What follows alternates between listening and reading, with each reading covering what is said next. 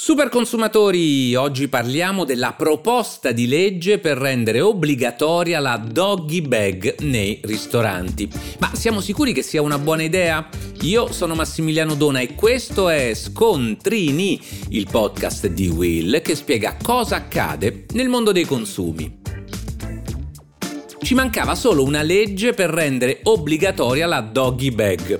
Legge inutile e forse anche dannosa Ora vi spiego perché si poteva fare tranquillamente a meno del disegno di legge presentato in questi giorni che prevede di introdurre l'obbligo di fornire ai clienti dei ristoranti un contenitore in cui mettere gli avanzi del cibo che non è stato consumato per portarlo a casa. Comincio con la necessaria premessa, spererei inutile, ma insomma ribadiamolo. Lo spreco alimentare è un problema molto serio e basterebbe citare i dati più attendibili per scoprire che ogni italiano spreca in media 65 kg di cibo ogni anno, ma lo fa soprattutto a casa sua e non al ristorante. Secondo Waste Watcher, un osservatorio sullo spreco alimentare nel mondo, in Italia nel 2022 sono finiti nella spazzatura più di 4,2 milioni di tonnellate di cibo, per un valore economico di 9,3 miliardi di euro. Quel che è certo è che si tratta di una perdita inaccettabile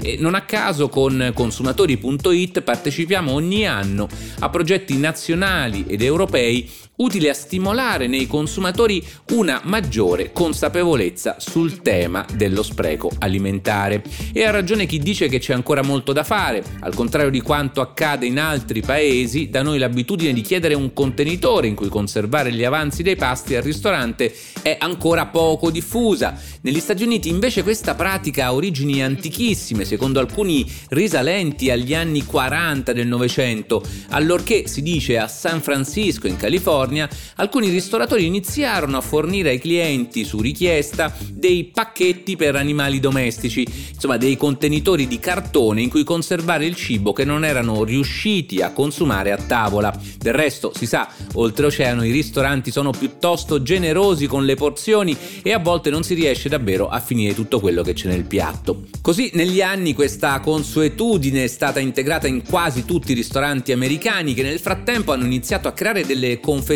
sempre più smart e poi anche dei contenitori adatti per le bevande o il vino non terminato durante i pasti.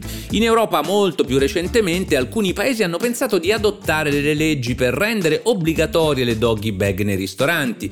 Questo perché ovviamente vengono considerate utili per tutelare i consumatori ma anche per limitare il più possibile gli sprechi alimentari. Nel 2022 in Spagna è entrata in vigore una legge che non solo obbliga i ristoratori a fornire le doggy bag ai clienti, ma anche informarli di questa possibilità prima dell'inizio del servizio. In Francia, invece, la legge che obbliga a fornire le doggy bag è entrata in vigore nel 2021. E allora direte perché non sostenere un'analoga iniziativa normativa in Italia? Beh, intanto perché qui da noi il diritto di portare a casa gli avanzi è già riconosciuto al consumatore dai principi generali dell'ordinamento, per cui se acquisti una pietanza hai tutto il diritto di portarla via se non riesci a consumarla sul posto. Al giorno d'oggi, peraltro, non ho mai sentito di un ristoratore che neghi al consumatore questa possibilità.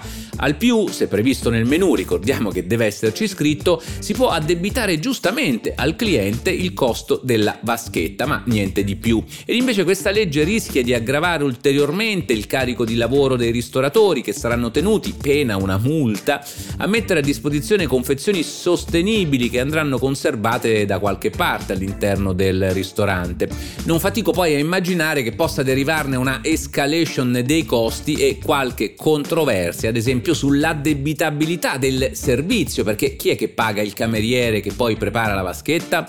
Certamente andrebbe favorita una maggiore consapevolezza sugli sprechi al ristorante, ma basterebbe, come già fanno molti ristoratori, essere più chiari sulle porzioni servite, così incoraggiando magari i clienti a non strafare con le ordinazioni, mentre l'obbligatorietà delle doggy bag finirebbe per andare contro gli interessi dei ristoratori stessi e anche dei consumatori perché, come dicevo, quel costo aggiuntivo richiesto per l'acquisto dei contenitori alla fine andrebbe a ricadere proprio sul cliente con l'aumento del prezzo del piatto. E poi se proprio dobbiamo favorire una cultura antispreco, vogliamo smettere di chiamarla doggy bag?